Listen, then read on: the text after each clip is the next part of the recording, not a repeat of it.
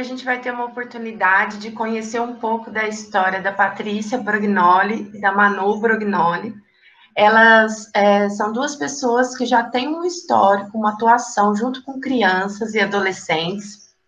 Na história delas, tem um percurso, tanto com voluntariado, uh, junto a um projeto é, que acontece na Monte Cristo, e recentemente elas têm trabalhado com crianças que estão em abrigo, é, em acolhimento institucional.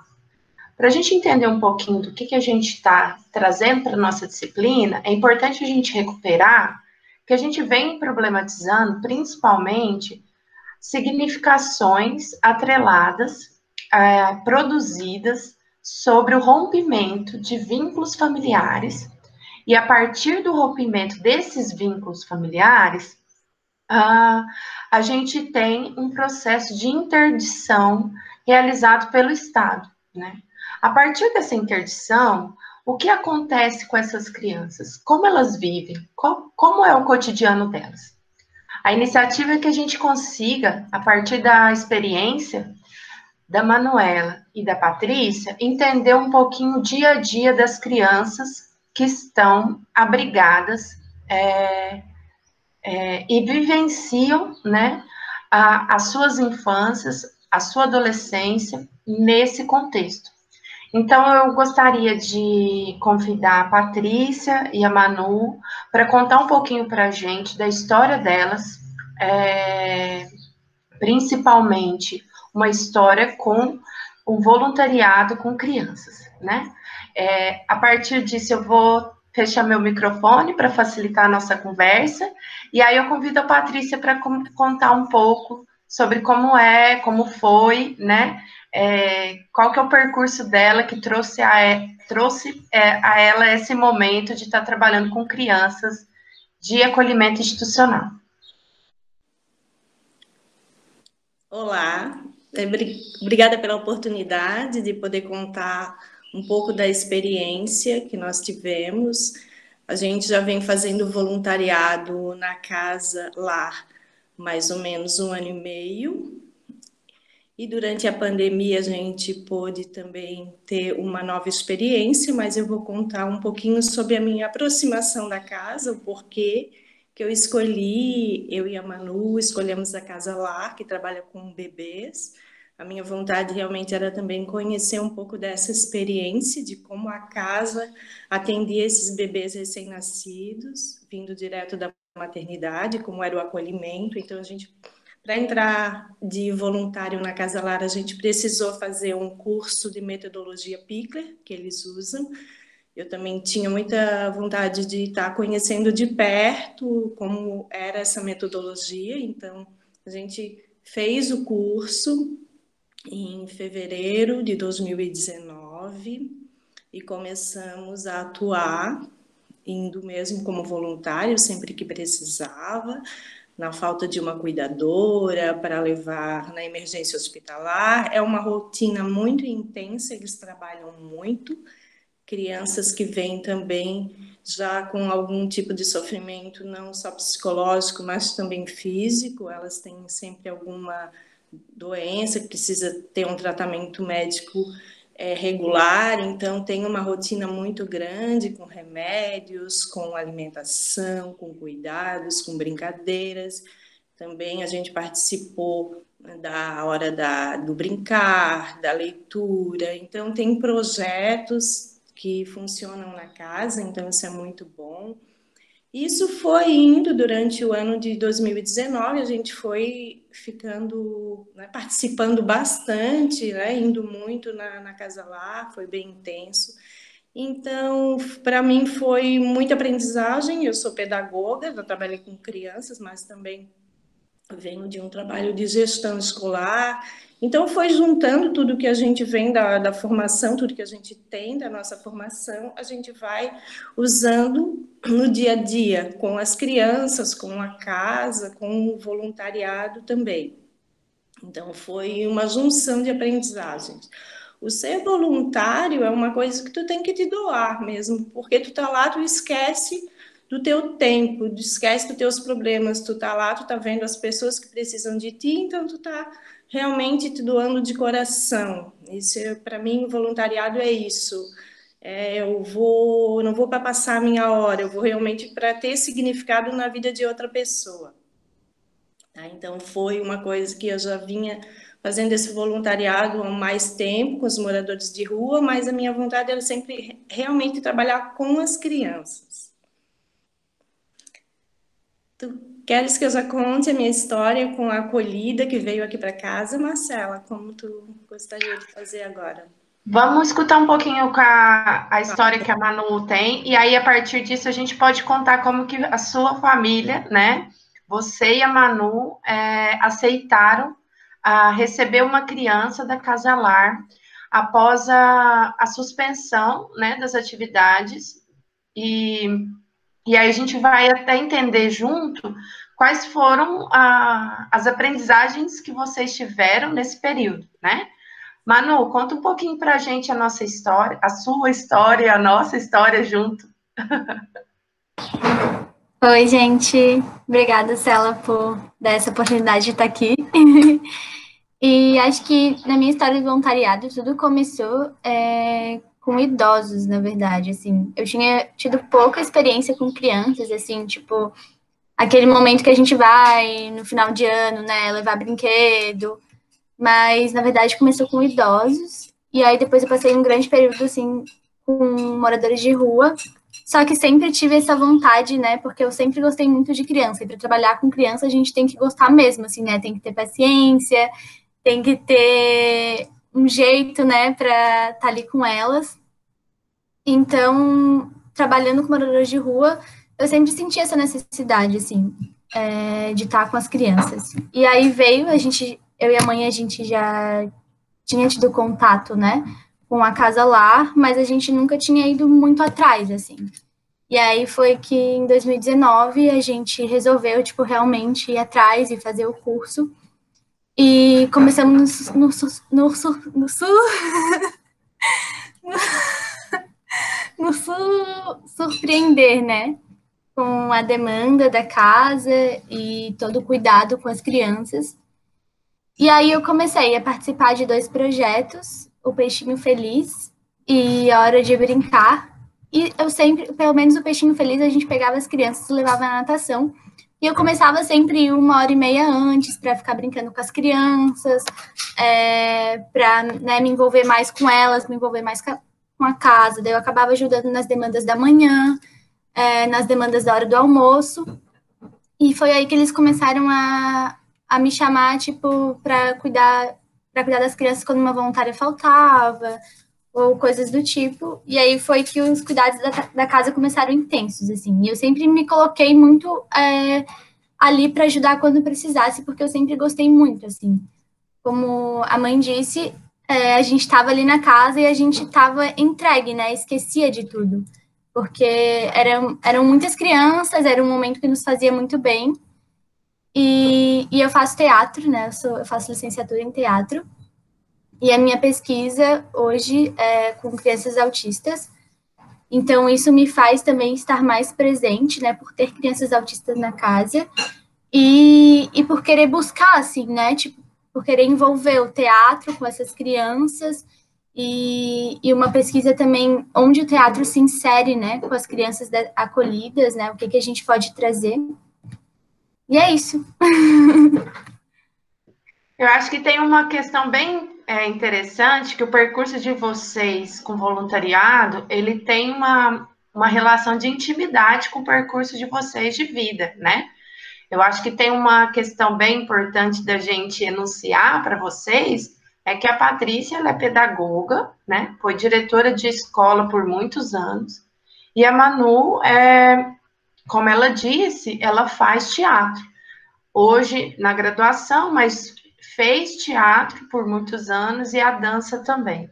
O quanto isso, esses elementos da história de vocês, contam também as intervenções que vocês têm realizado, né? Porque o voluntariado que vocês fazem é, nos lugares que vocês já ocuparam, ele não é um voluntário meramente é, assistencialista, vocês fazem intervenção, né? Acho que nesse momento tem um momento bem importante da a primeiro a Patrícia poderia contar para a gente o quanto é significativa a atuação dela com as crianças em relação às queixas escolares, né? Que esse é um ponto bem relevante na questão do abrigamento, que é a relação da criança, como a criança permanece, é, como permanece a relação da criança com a escola, né? Sendo que o vínculo foi rompido, a partir do rompimento de vínculo, como resguardar que os outros direitos sociais dessa, dessa criança seja garantido. Um elemento é garantir a permanência dela na escola, garantir até mesmo o enfrentamento com a inclusão, porque tem muitas crianças que têm alguma condição é, física, alguma condição psicológica que necessita de acompanhamento. E a Patrícia tem uma experiência bem interessante em relação às queixas escolares. Ela poderia contar um pouquinho para a gente sobre isso? Tem que ligar o microfone.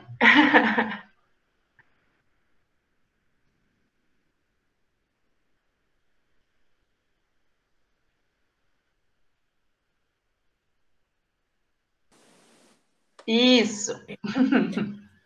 Ficou combinado antes da pandemia, a convite do, do presidente da casa, do professor Maurício, que eu iria estar fazendo essa coordenação com o reforço escolar, que é um grupo de voluntários, e também fazer todo o contato com a escola, todas as crianças da casa, inclusive os pequenininhos também, eles vão para a creche, as crianças vão para a escola. É, sempre é mudada a escola, não é a escola que eles estavam, a partir de quando eles saíram da casa deles e foram para a casa lá, eles mudam de escola, ficam na escola próxima ao bairro, aqui do norte da ilha, ou né, algum, algum lugar próximo, escola próxima. E eu fiquei responsável por essa esse contato com a escola, de participar das reuniões, de fazer contato. Na, na época tinha três crianças autistas e também né, cooperar com essa parte da inclusão escolar dessas crianças e todas as outras. Mas quando houve a pandemia, começou a pandemia em março, as crianças já estavam começando as aulas e foi interrompido. Agora eu voltei a, atuar na casa, não está tendo muito voluntariado, exatamente por causa da pandemia, mas eu estou indo acompanhar as crianças que teriam que estar tá fazendo as atividades escolares nesse momento na, no computador, se fosse estivessem em casa com a família, elas estariam né, acompanhando, então eu fui fazer esse acompanhamento com essas crianças, é, trabalhar essas atividades com elas, dar um, tipo, estimulá-las a fazer as atividades, é, ver o que é que elas têm de dificuldade. Então, esse contato a gente sabe que é muito importante o apoio da família. E na casa lá, toda a rotina, todos os bebês que chegam, sempre entrando novas crianças. Então, tem toda uma demanda muito grande e fica um pouco esquecida essa parte de rotina escolar. Então, por isso que eu estou atuando agora nesse momento é, tendo esse, esse trabalho, esse empenho de realmente estar tá colocando as meninas, é, que tem uma de 11, uma de 12, é, para fazer as atividades, sabe? Dando um estímulo, porque a gente sabe que ainda mais adolescente, pré-adolescente, precisa mesmo. Você é, tem alguma estratégia, alguma, é, alguma brincadeira que você realiza com elas nesse momento que você poderia compartilhar com a gente? De que você já realizou?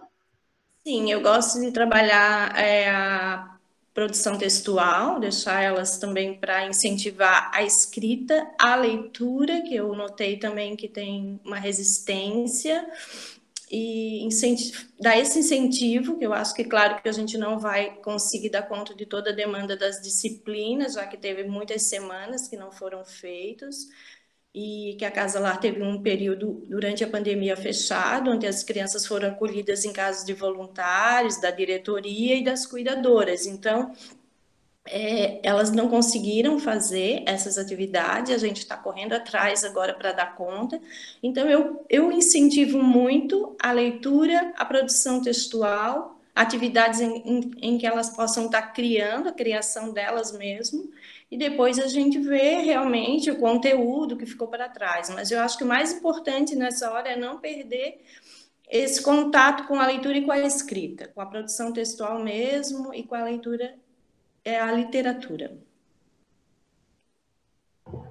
Isso é bem interessante, essa estratégia, principalmente porque não, não cabe é, tentar recuperar o, tempo perdido, né? Que é uma discussão que a gente tem realizado em relação à suspensão das aulas na educação básica, né?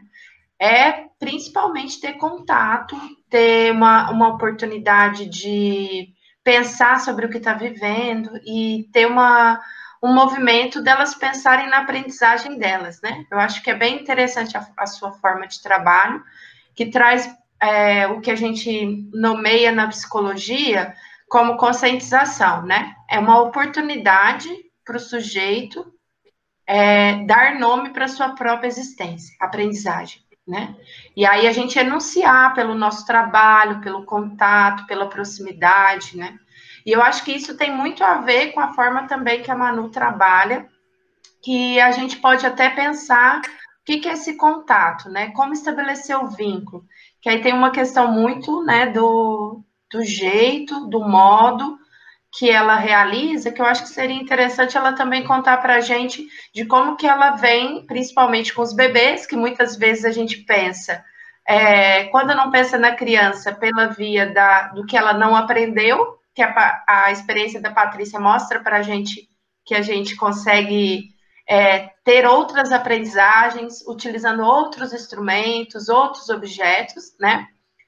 Ah, tem uma questão que o bebê é reduzido a comer, dormir, é, limpar, né? E a experiência que a Manu tem tendo traz para a gente outros elementos da questão do vínculo, né? Que é possível aprender um outro vínculo. Aí ela pode contar um pouquinho para a gente? Sim. É, com um bebê, acho que a primeira coisa que eu sempre faço é me apresentar, né? Eu, eu sou a Manu, eu tô aqui para te, te cuidar, para atender suas necessidades, né? Porque às vezes a gente esquece, né, que o bebê é um ser, é, ele tá ali, é uma vida, né? Tipo, a gente tem que. Como a gente chegaria para uma pessoa se apresentaria, a gente chega para o bebê e se apresenta também. E sempre tomando muito esse cuidado, assim, né? Porque como ele já teve um rompimento muito grande, é, para não gerar mais traumas para a criança, né? Então, sem, tendo sempre esse cuidado de avisar ele, assim, o que, que eu vou fazer e por que eu tô ali, para onde eu vou levar ele. E eu acho que o ponto de tudo, assim, é, é o querer estar ali, é o, é o, o amor, né, que a gente tem é, pelo, que, pelo que a gente está fazendo. E, e sempre conversar mesmo com a criança, né? Mesmo a gente achando que ela não vai entender por ser um bebê, mas ela está entendendo tudo que está acontecendo, né? De alguma forma. Mas é sempre, o ponto, assim, é sempre a conversa e, e às vezes eu até esqueço, assim, que ele é um bebê, porque parece que ele me responde, sabe? Quando eu tô conversando com ele. Mas é isso, assim é, sempre avisar assim, o, que, o que eu vou fazer e o, e o porquê a gente está fazendo aquilo, porquê eu estou levando ele no médico, por exemplo, ou porquê eu estou trocando a fralda dele. Acho que a gente tem aqui a oportunidade de estar com duas educadoras, né, de excelente gabarito. E aí a gente que pensar também o quanto, quando elas estão trazendo para a gente sobre a experiência dela, em nenhum momento a gente pensou em falta. Em nenhum momento a gente trouxe a fragilidade da história de vida delas. Em nenhum momento a gente pontuou elementos que poderiam culpabilizar a família biológica.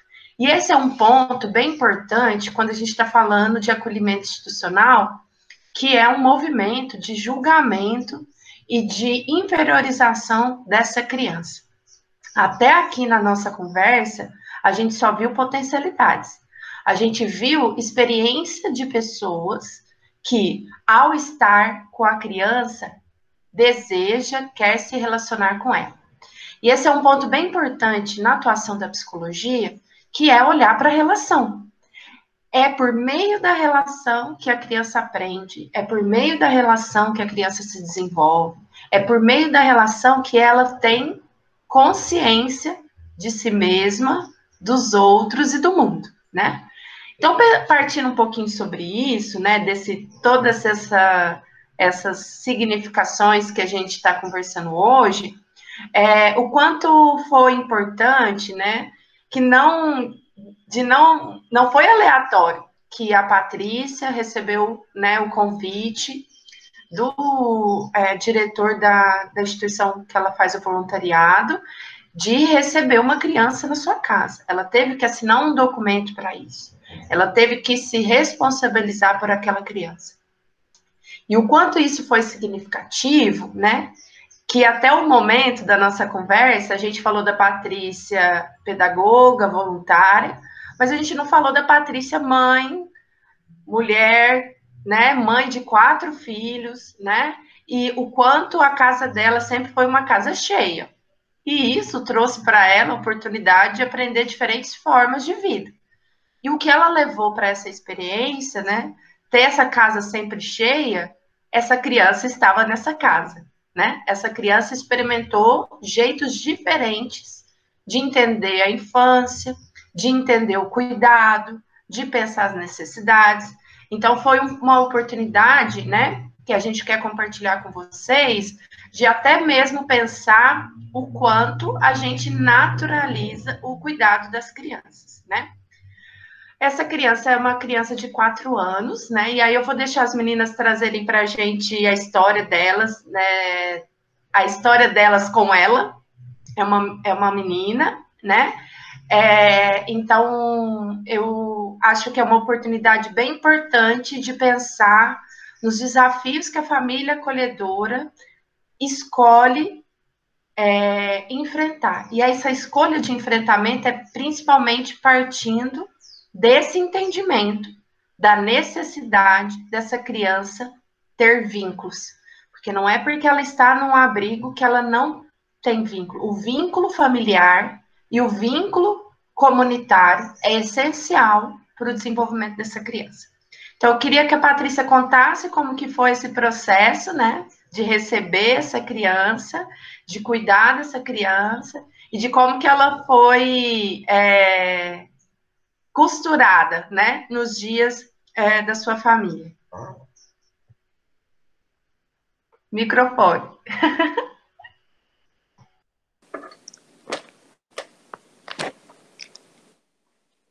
Foi uma surpresa. Primeiro foi meio susto, porque a gente não não esperava. É, primeiro veio o convite para o apadrinhamento, eu fiquei bem feliz, né, no sentido dela poder iria passar alguns dias, é, Natal ou fim de semana, e também poderíamos buscá-la para passear, fazer alguns passeios. Mas depois, com a, começou a pandemia, veio o pedido para essa criança permanecer por 15 dias no início, que a gente não, ninguém sabia como seria a partir daí. E esses 15 dias transformaram em quatro meses. Então foi muita aprendizagem, teve muita intensidade em tudo, que é uma criança que a gente já conhecia, mas não no contato diário. Para mim, como mãe, foi uma nova aprendizagem, porque eu senti que eu podia estar revendo ali também a criação dos meus filhos, que já estão adultos, e o que eu poderia estar agora com a Patrícia que eu sou hoje, estar fazendo diferente com essa criança e podendo estar contribuindo também para a vida dela e sempre uma aprendizagem nova a cada dia. E ela é uma criança que aprende muito é, nós com ela e ela conosco, né, no dia a dia, é, a, tentamos muitas abordagens também que a gente vinha preparando para estimulá-la, para trabalhar com ela, e foi muito bom. É, algumas frustrações e algumas é, surpreendidas, fomos surpreendidas pela aprendizagem dela, então foi muita intensidade nesse sentido também, né? É, no lar, na família, que todos ficaram assim, a presença de uma criança novamente, depois de, de 20 anos, que a gente não tinha o contato diário com, com criança dentro de casa, então foi tudo uma novidade e para ela ter o acolhimento também de uma família, de, de ela estar tá numa casa e ter a rotina da casa só para ela, né? Porque ela vinha dividindo tudo com as outras crianças da casa lá. Já tinha tido também uma história de, de ruptura de, de da, da própria família dela. E então foi isso, assim, foi muito amor, foi muito intenso é, na parte pedagógica foi aprendizagem também com as abordagens novas que a gente pôde fazer, vinha estudando, conversando, a gente se reunia, depois que ela dormia e conversava o que, que a gente podia estar tá fazendo para ajudá-la, para estimulá-la. E foi isso, assim, como família foi crescendo a cada dia o amor que a gente tem e a gente torcendo também pra, por ela, para ela que realmente saísse da casa, da, da nossa casa e tivesse um, uma, uma nova família, isso aconteceu. E a nossa colaboração, acho que foi diária, mas foi mais aprendizagem que eu vejo hoje. Eu aprendi muito mais né, durante a pandemia, então eu agradeço a, a, a essa criança ter vindo para cá, para nossa casa e eu, como pessoa, também, eu acho que eu pude rever muitas coisas, que a gente sempre fica com aquilo, né? Como a gente criou nossos filhos, será que a gente poderia ter feito diferente? Então, isso foi bom também para trabalhar comigo mesmo e para toda a família. Só tenho a agradecer por esses momentos vividos. Sim, eu quero ouvir a, a Manu primeiro, para depois eu pensar junto com a experiência de vocês, a história de vocês. É, primeiro, é, no Natal anterior, a gente tinha recebido uma criança também, um bebê de um ano, né? É, e aí foi tipo 48 horas que a gente ficou, mas já foi tipo uma pontinha da experiência, assim, né, para dar um quentinho no coração, assim. E quando essa criança chegou, essa menina de quatro anos, uma coisa que eu observei, assim, que foi muito importante, foi que ninguém, ninguém se recuou, assim. Tanto ela, ela chegou, assim, é, explorando tudo, né, todo o espaço, e, e o pessoal e da minha família também ninguém se recuou assim por pensar tipo, ai, não vamos nos apegar ou ela vai ficar aqui é, de, um tempo passageiro, sabe? A gente se entregou mesmo, né, a criar um laço com essa criança, a viver essa experiência, a, a sentir né, as necessidades dela, a atender as necessidades dela. Então, isso foi o mais importante, assim, a gente não se recuou é, a não se limitou a esse espaço do tempo, né? A gente realmente se entregou a sentir tudo isso e a viver tudo isso. E eu acho que o mais interessante, assim, foi quando ela dormia, a gente sentar e conversar, sabe? Conversar sobre essa criança, conversar o que, a gente poderia melhorar, conversar o que, a gente poderia fazer. É, e, e, o apoio também das, das psicólogas da casa, né? foi de extrema importância, assim, porque como a gente era muito novo nisso também, tinha tido pouco contato com é, acolher, né, uma criança em casa, ter é, um carinho das psicólogas, assim mesmo, né, tipo, no, é, mandando mensagem para elas e elas no, nos atendendo quando a gente precisava, tinha alguma dúvida, e isso foi, isso foi de extrema importância também. E, e se entregar mesmo, assim, né? No dia a dia, é, acho que olhar para a criança internamente, assim, né? O que ela pode trazer para gente, né? O que, o que a gente tem a aprender com ela e o que a gente pode levar, é, trazer para ela de aprendizado também, né? Isso foi muito importante. não ignorar tudo que ela viveu, mas não levar isso como justificativa para as nossas ações, sabe?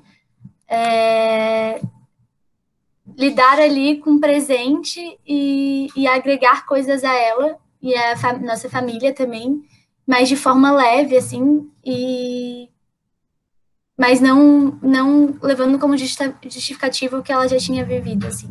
E foi, foi uma experiência muito incrível, porque é, estando na casa no dia a dia, né, são muitas crianças, por mais que a gente se entregue, assim, não tem como olhar para uma especificamente, né, no dia a dia, né? Imagina 10 crianças é, dando, é, dando atenção, não tem como olhar para uma especificamente. E ser uma família acolhedora pode trazer uma criança para casa e tu pode realmente conhecer essa criança, né? Tipo, é, entender realmente as necessidades dela e, e agregar algo, tipo, muito maior do que estar no dia a dia na casa com muitas crianças, né? E isso se fez muito especial. É bem importante a gente pensar, né, o quanto essa experiência teve um encontro de histórias, né? A história é, da criança, a história da Patrícia, mãe de quatro filhos, em, quatro, né, em três momentos é, da vida diferente, diferentes, e aí pensar nesse quarto momento com todas essas outras pessoas também desenvolvidas, já formadas, né, que também têm a sua realidade é, estabelecida, mas que com a pandemia é, todas essa, essa, essas existências se encontraram no mesmo espaço, né? As pessoas ficaram no mesmo espaço, é, definiram a sua rotina né, por uma comunhão do espaço, do tempo, né? E aí, pensando já nessa realidade, já é um desafio, né? Pensando em introduzir um novo membro nessa rede, o desafio também aumenta. E aí vamos pensar num efeito borboleta, né? Vamos pensar ah, numa teia de aranha. Quando a gente mexe num ponto, mexe em todos os outros pontos. Então, quanto é significativo a gente pensar que nesse encontro de histórias houve é, a necessidade de refletir sobre esse cotidiano, né? Acho que tem uma, um elemento importante, é que essa criança, ela era cotidianamente né, nomeada nos outros espaços, mesmo que não tenha tido um processo é, finalizado de uma avaliação psicológica, ela era nomeada como autista, né? E essa questão, quando a gente é, é, já estudou na nossa disciplina, um elemento que é o que, que significa o desenvolvimento psicológico, né? Uh, principalmente pensando na realidade das relações que, é, que são constituídas para essa criança, né? Para a criança. Então, a gente tem os elementos históricos, a gente tem os elementos culturais, a gente tem os elementos sociais e a gente tem o elemento biológico. Quando a gente fala de uma criança autista, a tendência é, na verdade, o que está estabelecido socialmente é: essa criança tem um problema. E aí a gente passa a atuar com a criança, não com a criança, mas com o problema. E isso vai levando a ter práticas que reduzem a criança ao problema. Um problema que a gente não conhece, que a gente não domina, que a gente não estudou. Só que quando a gente olha para uma experiência como a experiência que vocês tiveram e percebe quando os sujeitos escolhem se relacionar com a criança, o meio da criança expande. É isso que a gente é, trabalhou nas nossas últimas aulas, pensando principalmente que quando tem um outro que tem uma intencionalidade de estar nessa relação com a criança, o meio expande. E aquela zona de desenvolvimento que era eminente, expande também. Eu achei bem interessante, né, acompanhando a, essa experiência, que quando foi enunciado o nome das pessoas cotidianamente, ela também enunciou o próprio nome. Então, tinha um movimento estava sentada à mesa, e aí a gente está falando de uma, de uma família extensa, né? Patrícia, Manuela, Dilmar, Natália, Daniela, Gabriel, Marcela, vó, vô. Minimamente uma mesa com nove pessoas. O movimento de perguntar para a criança: quem é esse? Ela falava o nome. Quem é esse? Ela falava o nome. E quando ela falava, era perceptível que tinha uma questão da linguagem, né? Que tinha uma dificuldade no primeiro movimento de falar determinados nomes. Mas o quanto ao longo do tempo, a Patrícia trouxe para a gente que era 15 dias. E foi quanto tempo? No final? Quatro meses. Quatro, quatro meses. meses. A gente, quatro meses olhando progressivamente o desenvolvimento de uma criança.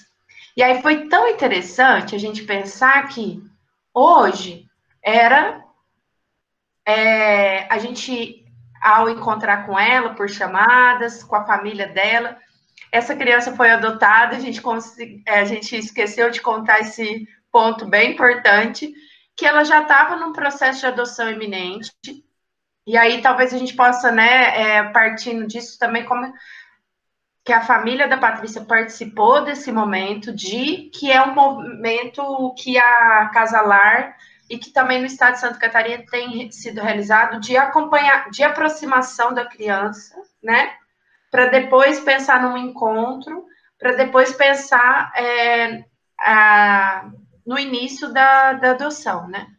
E aí, como teve a pandemia, as chamadas, a conversa com as famílias foram feitas por chamadas, né? E isso também trouxe uma mudança para a rotina da família, né?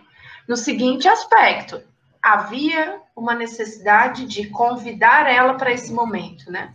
E aí essa, como a gente, eu estava trazendo essa questão do desenvolvimento, e aí a gente pode partir para esse ponto, é, o tanto que a gente naturaliza o desenvolvimento da criança, de não enunciar para ela, né? E essa criança é, ensinou para a gente que enunciar é uma necessidade, não é uma escolha. Ela saber o tempo das coisas, ela saber o que ela vai fazer, como vai fazer, quem vai fazer, que é um pouco do que a Manu já contou para a gente com os bebês. E por que que isso faz sentido a gente falar com os bebês? Porque é principalmente na crise pós-natal e na crise de um ano de vida que a gente precisa enunciar para o outro que ele existe. O bebê, quando nasce, ele está ainda em estero, esterogestação. É como se ele tivesse. Ele está ainda na gestação, mas fora da barriga. Quando você. Ele olha para você, ele mexe os olhos, você fala: a bebê está me olhando a Maria está me olhando. Aí ela começa a perceber que o movimento que ela faz é ela que está fazendo, né? E aí aí que começa a ter uma intuição do eu. Quando a gente está falando da criança com autismo, principalmente, né, pensando numa criança que teve rompimento, né, de vínculos familiares, que não a intencionalidade, não havia uma intencionalidade de se relacionar com essa criança ela não foi enunciada. Ela, ela não sabia né, sobre ela mesma. E tinha vários elementos que a gente conseguia perceber de quanto o fato de enunciar para ela que ela existia trouxe para ela uma mudança na linguagem. Ela falava poucas palavras, ela cantava e aí começou a falar palavras, frases, orações, períodos, né? até mesmo determinar o tempo, né? Marcela, Gabi, casa, né? Ela quer ir para casa da Marcela e do Gabi. Ela quer, Marcela e Gabi acabou. Ela quer ir embora para a própria casa, né?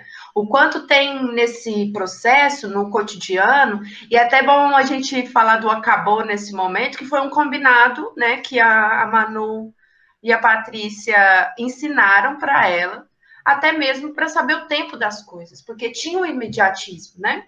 Tinha uma questão que algo que a desorganizava, ela ficava com raiva e ela estava certa. A gente também tem que aprender, a gente aprendeu com ela a falar não, por exemplo, né? É... E o fato de ensinar o acabou, que a Manu pode contar para a gente como é que foi isso, trouxe tanto esse combinado quanto outros combinados, uma outra criança, né? Principalmente porque ela diariamente ela tinha saltos qualitativos no desenvolvimento dela, né? Então, essa é uma leitura bem importante, né? É, que eu tive o privilégio de acompanhar a experiência de vocês e o quanto foi significativo a gente pensar que o desenvolvimento de uma criança ele precisa de superação. Só que uma superação que só acontece pela colaboração, né? Só acontece se a criança se relacionar com outra pessoa. Porque aí ela tem condições plenas do desenvolvimento dela, ela tem condições de emancipação. Então, a gente poderia é, pensar um pouquinho junto, de vocês compartilharem algum combinado que vocês fizeram com elas, coisas que vocês né, perceberam que ela, ela se desenvolveu nesse caminho, né? E também a gente, outro, o segundo ponto de pensar nesse processo, né, dessa nova família, e agora a família dela, é, a mãe dela, o pai dela, e a irmãzinha dela, que também começaram a fazer parte da história de vocês, né?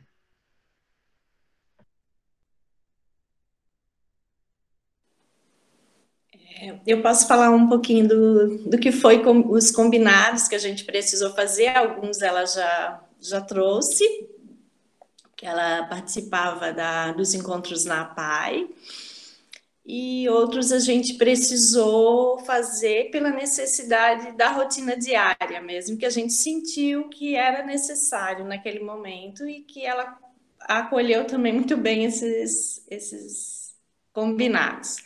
É, no início, como ela não consegue expor os seus sentimentos e quando sempre que é contrariada, ela tirava a roupa. Né? Então, isso já foi desde o do primeiro, segundo dia, não sabia é, se expressar e tirava a roupa. Então, a gente começou a rever isso aí e ensiná-la a pedir ajuda quando ela precisasse, porque sempre no momento que ela não conseguia fazer algo, ela ficava muito irritada e tirava a, a roupinha. E, ela, e deu certo. Essa questão da ajuda, ela começou a ver que realmente ela precisava do auxílio até aprender a fazer sozinha e ela começou a pedir ajuda e aí parou realmente de tirar, não precisava tirar a roupa para demonstrar que ela precisava ser ajudada naquele momento. E o acabou também, a gente foi né? Foi colocado para nós que realmente lá na PAI as atividades para a criança permanecer fazendo atividade precisa ela precisa entender o início, meio e fim, sempre acabar aquilo que começou. E na comida, né, a criança tem uma compulsão maior por comer, comer, comer, então a gente sabia que ela estava satisfeita, mas enquanto visse a comida ali, na frente dela, numa mesa, né, com to todos comendo, os pratos ali expostos na frente dela, ela sempre queria mais. Então a gente começou a fazer o acabou nas atividades e também na parte da alimentação. Né? Então, para tudo ela tinha que fazer o acabou, para ela sentir aquilo ali, que tinha um, né, que terminar, o fim, ela já estava satisfeita, já poderia e para né, sair da, dali da, da mesa, não precisava ficar só porque o alimento estava exposto àquela necessidade de estar tá com, né, comendo sempre. Então foi isso, os combinados deram super certo, através disso a gente foi sentindo o que que estava dando certo, o que que não dava, foi mudando as estratégias, mas tudo sentindo com, com ela, através ela nos mostrando isso, que é bem importante ela, aquela criança naquele momento. Então a gente foi sentindo isso, foi fazendo os combinados.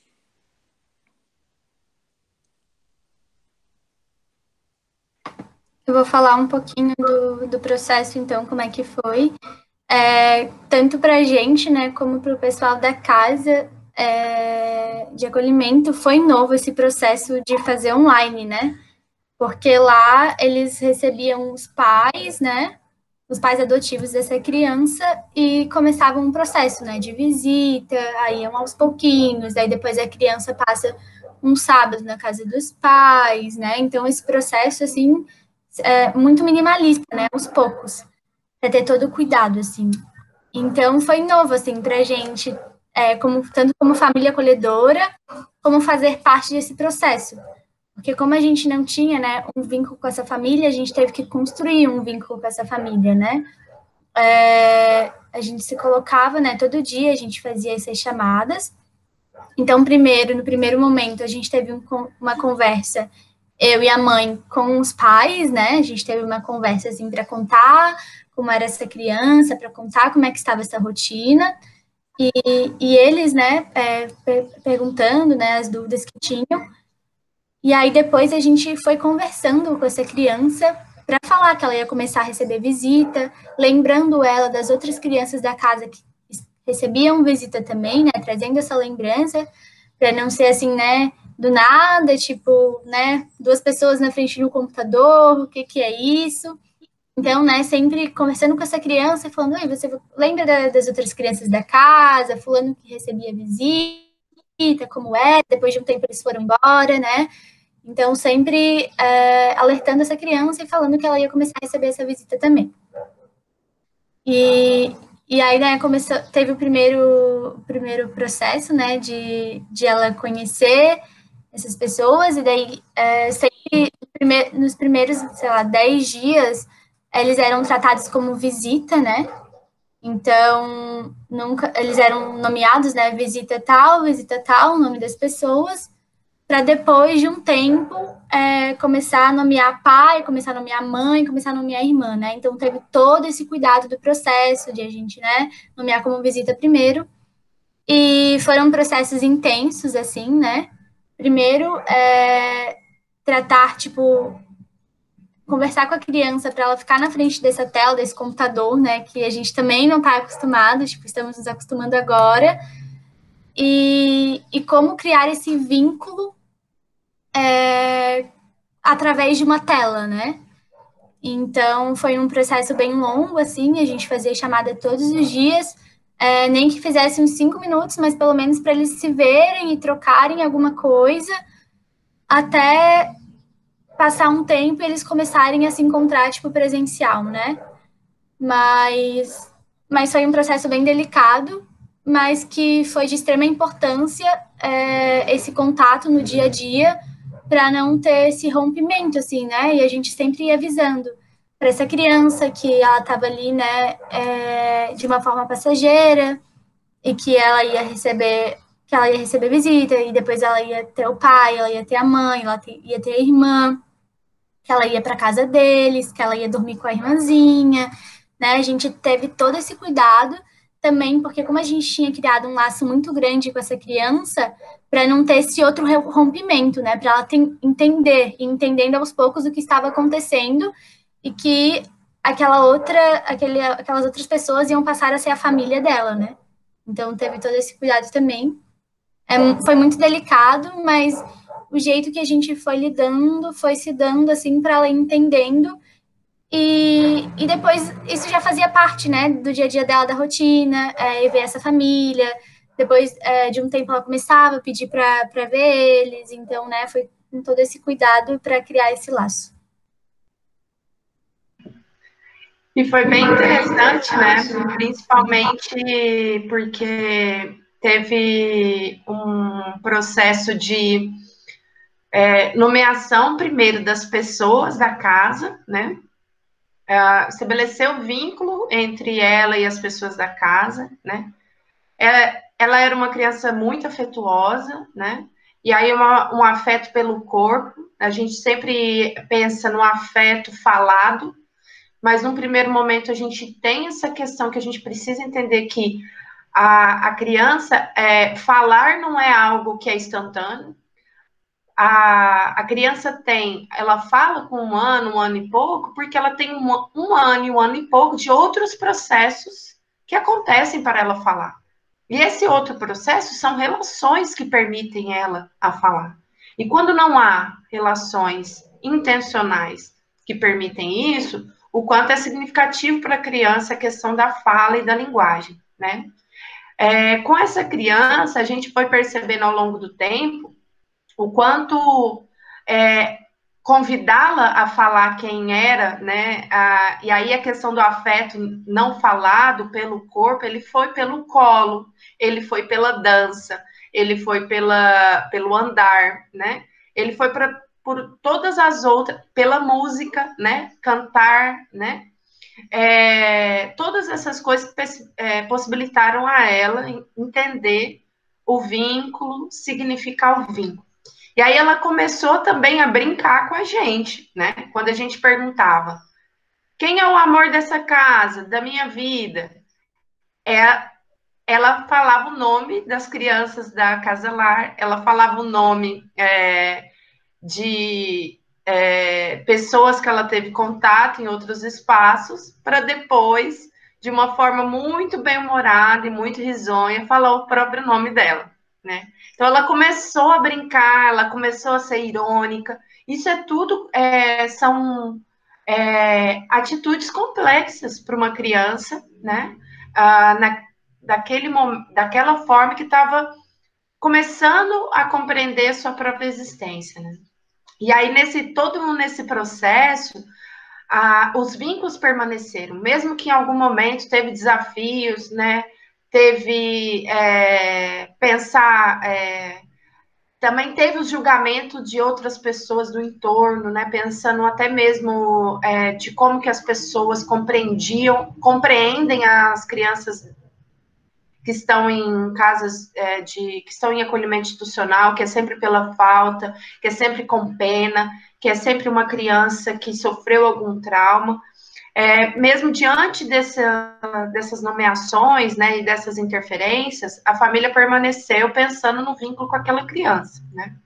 E isso também afetou a criança quando ela, e a mudança quando teve, quando ela saiu da chamada e, e viu presencialmente a família dela, né, que ela foi adotada.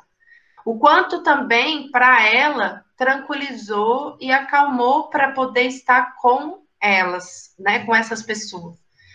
E aí quando a gente, né, tem a, a oportunidade de reencontrá-la, a gente percebe é, o quanto o carinho e o afeto, né, que ela tem naquele espaço possibilitou ela continuar se, se desenvolvendo, né? Falando frases completas, falando uma dicção bem mais é, clara. E isso não é um processo instantâneo, né? Isso foi um processo que foi construído. Eu acredito que a gente pode é, pensar junto é, o quanto essa experiência ela precisa ser pautada é, na política pública relacionada para adoção e acolhimento institucional e familiar, da necessidade do reestabelecimento dos vínculos familiares e vínculos de comunidade para essas crianças. Por isso que tem vários lugares que defendem o acolhimento familiar, é, que realizam mais o acolhimento familiar do que o acolhimento institucional. Porque, como a Manu colocou, diante de uma instituição, o acompanhamento individual, ele é realizado pelos profissionais do, do abrigo, né, da, da, da, da casa, mas cotidianamente essas crianças estão com elas mesmas, estão com as crianças, né? E as educadoras, elas realizam um cuidado cotidiano, a educação, a prática educativa cotidiana, mas não é, é um, um cuidador para uma criança, é um cuidador para um grupo de crianças. E o acolhimento familiar mostrou para a gente, mostra é, na literatura, o quanto é significativo para o desenvolvimento da criança ela ter um acolhimento que é para ela, que é cotidiano, né? Que ajuda ela a entender o que, que é o cuidado, o que, que é a educação, o que, que é o afeto. Né? Então, eu acho que para a gente poder caminhar é, para o nosso encerramento, de vocês contarem né, a, as repercussões é, que teve. A, esse acolhimento familiar se encerrou no começo de julho, né? E quais são as repercussões que isso teve tanto para vocês no lado pessoal quanto profissional, né? E aí depois eu conto um pouquinho também das minhas repercussões para a gente poder encerrar esse cafezinho da manhã no sábado que a gente está tendo.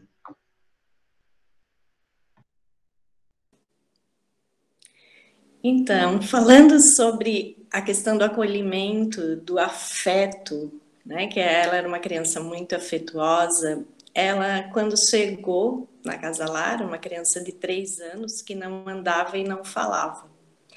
Então, ali mesmo, dentro da, daquele espaço de acolhimento com as cuidadoras que fazem um trabalho maravilhoso, as psicólogas, assistentes sociais, ela já veio tendo uma evolução por ser notada, por ser acolhida, por ser olhada é, do jeito que ela era. E ela já veio tendo essa evolução. Né? Então, quando ela foi acolhida num lar, ela veio, foi muito rápida, assim, cada dia uma novidade, cada dia uma aprendizagem, é, o brincar, o saber que era uma brincadeira, sabe? Então, assim, uma criança que tava, é, tinha muito carinho também para dar e para receber. Então, essa intensidade é, só vem comprovar essa tua fala de que realmente esse progresso da criança, esse desenvolvimento, ele precisa ter a afetividade, precisa ter o contato, precisa ter o carinho, né, o amor, e é valorizado o que ela é, o que ela pode trazer, né, o, que, o crescimento dela. Então, é muito abrangente mesmo. E o que eu tenho a dizer com essa experiência, que realmente, para mim, tanto como mãe, como profissional, como mulher, foi é, muito intenso, é muita aprendizagem mesmo, foi, valeu muito. Então, passou, os quatro meses passaram rápido, porque a gente teve uma demanda bem grande com a criança aqui em casa, mas né, teve muito envolvimento, muito amor. Isso. É, antes eu queria falar que a gente recebia muitos questionamentos, assim, né, por pessoas externas. É, por que vocês não adotam essas, essa criança? E o apego? Como é que vai ficar isso depois? É, como é que ela vai lidar com isso? E uma das coisas é, que eles nomeiam muito na casa, e, e até no curso, né, que tem que fazer antes de entrar na casa, é o amor livre, né? Porque ali tu tem tu tem que estar tá aberto, tem que estar tá disposta ao que vai vir, né? Mas também tu tem que deixar fluir, né? Porque se a, imagina se a gente se apegasse a cada criança que entra na casa, é, isso seria de um sofrimento enorme para a gente, tanto para a gente como para a criança, sendo que ela está ali porque ela precisa estar, estar ali, né? E está vivendo um processo e ela vai ser adotada ou vai voltar para a família. Então, né? Isso sempre seria de extrema. É... Peraí, saiu isso seria de extremo sofrimento para a gente e para a criança, né? Então, um dos pontos principais, assim, é esse amor livre, a gente entender que a gente está ali porque a gente precisa estar ali e a criança está passando por um processo ali, né? Ali não é o lugar dela ficar. E também quando a gente é, está como voluntária ali, vão passar, vamos passar várias crianças por ali, né? Se a gente se apegasse a todas, acho que esse não seria o trabalho, né? Para gente, o trabalho certo para a gente fazer. Então, sempre muitas pessoas nos questionavam assim isso e por que a gente não adotava ela. E a gente sempre, sempre foi muito aberto a isso, né? Ela está ali porque ela precisa estar ali, a gente precisa aprender com ela, ela precisa aprender com a gente, mas em algum momento, né, ela vai ter a família dela, ela vai ter que partir, então isso faz isso se faz de grande importância numa família acolhedora, né? É, esse processo de deixar fluir as coisas como tem que acontecer e deixar ir a criança quando tem que ir, assim, né? E também entender que às vezes é uma necessidade dos pais da criança não terem mais vínculo com a família acolhedora ou terem vínculo com a família acolhedora e isso se vai gerar como tem que se gerar, né? Tipo, vai, vai acontecer como tem que acontecer. Então, tudo bem se, não, se eles não quiserem ter um vínculo, ou tudo bem se eles quiserem manter esse vínculo, né? Isso acho que é um ponto, assim, que a gente tem que estar aberto, né, para para desenvolver. E o aprendizado, assim, foi enorme com essa criança. Acho que um ponto principal, assim, é, na minha profissão foi querer fazer uma pós em psicologia, né, depois de terminar o teatro, é, para, tipo, adentrar mais nesse processo, entender mais E, e eu sempre fui de querer juntar tudo, né? Teatro, dança, autismo, essas crianças nesse, nesse processo de acolhida, né? Então, juntar a psicologia é, fez, fez um entendimento maior, assim, né? Tendo a Marcela na nossa casa, podendo explicar questões que a gente precisava entender, já estudando o autismo também, né? Já estando lidando com esse processo da acolhida na casa lar. Então, acho que isso profissionalmente assim que trouxe para mim. E também ampliar esse amor livre, né? Entender essas questões também, porque né, foram quatro meses extraordinários, porque a gente estava numa quarentena, então a gente estava tipo o tempo inteiro juntas, né? Então, entender esse processo, né, que que teve um início, teve o processo com ela nesses quatro meses, mas a gente teve que, né, é, deixá-la aí e, e ver ela hoje com essa família e, e toda, todo o desenvolvimento que ela está tendo, né, é, acompanhando esse processo é, de extrema felicidade e, e, é um dever, dever cumprido que a gente sente, né, dentro, assim, porque teve que passar pela gente, passou, e agora ela está se desenvolvendo ainda mais e, né, com essa família, né? Então, acho que é isso, assim. acho que tem uma coisa muito importante que você está trazendo, que é a questão é, amorosa, né? A gente sempre pensa é, o amor pela posse. É o meu amor, né? Eu tenho uma uma lembrança muito significativa que quando uma criança estava na sua casa, eu disse: "Vem cá, meu amor, vamos fazer tal coisa". Você falou assim: "Meu amor, por que, que ela é seu amor, né?" Naquele momento, desde aquele momento e nas minhas atuações, eu venho pensando quanto é, falar com crianças é, sobre crianças em abrigamento e acolhimento institucional ou familiar não significa não falar de amor, né? Não é só cuidado higiênico, não é só limpeza do passado e construir um futuro sem base. É, na verdade, é pensar que há dois elementos que a gente estuda na psicologia que é uma unidade. É a unidade cognitiva afetiva. Então, se eu quero e se eu desejo o desenvolvimento dessa criança, eu preciso pensar nas emoções. A emoção é uma função psicológica superior. E por isso, eu preciso estar intencionalmente me relacionando com essa criança. E acho que a história de vocês, a história é, agora, né, depois desses quatro meses como família acolhedora, é uma história de afeto, de emoção, de intencionalidade. É, as atividades né, que foram realizadas, a Patrícia construiu brinquedos, a Patrícia construiu a borboleta, né? para ela utilizar no, no quintal. Foram pensar. Tinha uma caixa de brinquedos imensa, mas parecia que a caixa de brinquedos nem existia. Porque cotidianamente era pensado em, em brinquedos e brincadeiras diante do que estava naquela realidade, né? E eu acho que isso conta para gente que desenvolvimento de criança é preciso pautar a intencionalidade, né? Eu agradeço a oportunidade de estar com vocês nessa conversa. Eu acho que para a gente encerrar, vocês poderiam deixar o contato de vocês para o pessoal entrar em contato, se desejarem, né?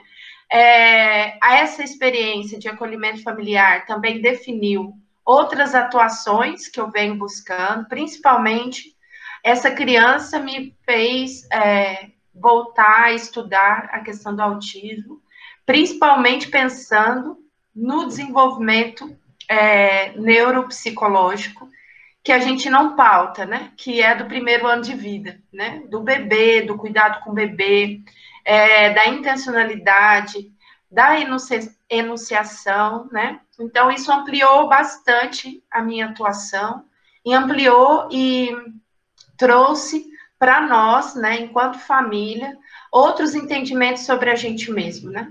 A gente não se conhecia do quanto a gente poderia contribuir com o dia a dia do outro, mas pelo nosso trabalho, pelo que a gente trabalha, pelo modo como a gente entende atuação no teatro, na dança, na pedagogia, na, nos sabores, né, da a Dani e a Natália, quando levavam ela para cozinhar com elas, né, o quanto teve de significativo para ela experimentar esse espaço da cozinha, da aprendizagem, da costura, né? A, a, e também a, o seu marido, o Patrícia, o Dilmar, trouxe também essa questão do que significa o cuidado é, de um homem para uma criança, né? O quanto a questão ela é sempre pensada pela via é, de um aproveitamento, pela questão sexual, e ele trouxe o quanto era importante o afeto, a crença, né? É, até mesmo o Gabriel, cotidianamente, ela buscava ele para poder sair, para poder fazer as coisas. Então, cada uma das pessoas teve a oportunidade de mostrar um pouco do seu trabalho para sua própria família, né? Que eu acho que é isso que a pandemia trouxe. As pessoas não sabiam como eram seu, os seus familiares quando estavam trabalhando, né? E aí, pensando no acolhimento familiar como um trabalho significativo e essencial para o desenvolvimento dessas crianças, fez a gente perceber muita coisa sobre a gente mesmo, né? Então, é, eu acho que a gente cumpre o nosso objetivo de trazer uma experiência de acolhimento familiar, e aí vocês podem deixar o contato de vocês para o pessoal entrar é, em contato se desejarem.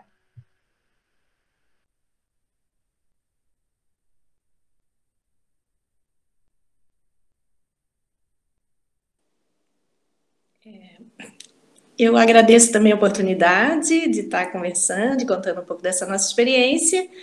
E eu vou deixar o meu o Instagram e o Facebook, que eu sempre também é, coloco algumas coisas da minha experiência.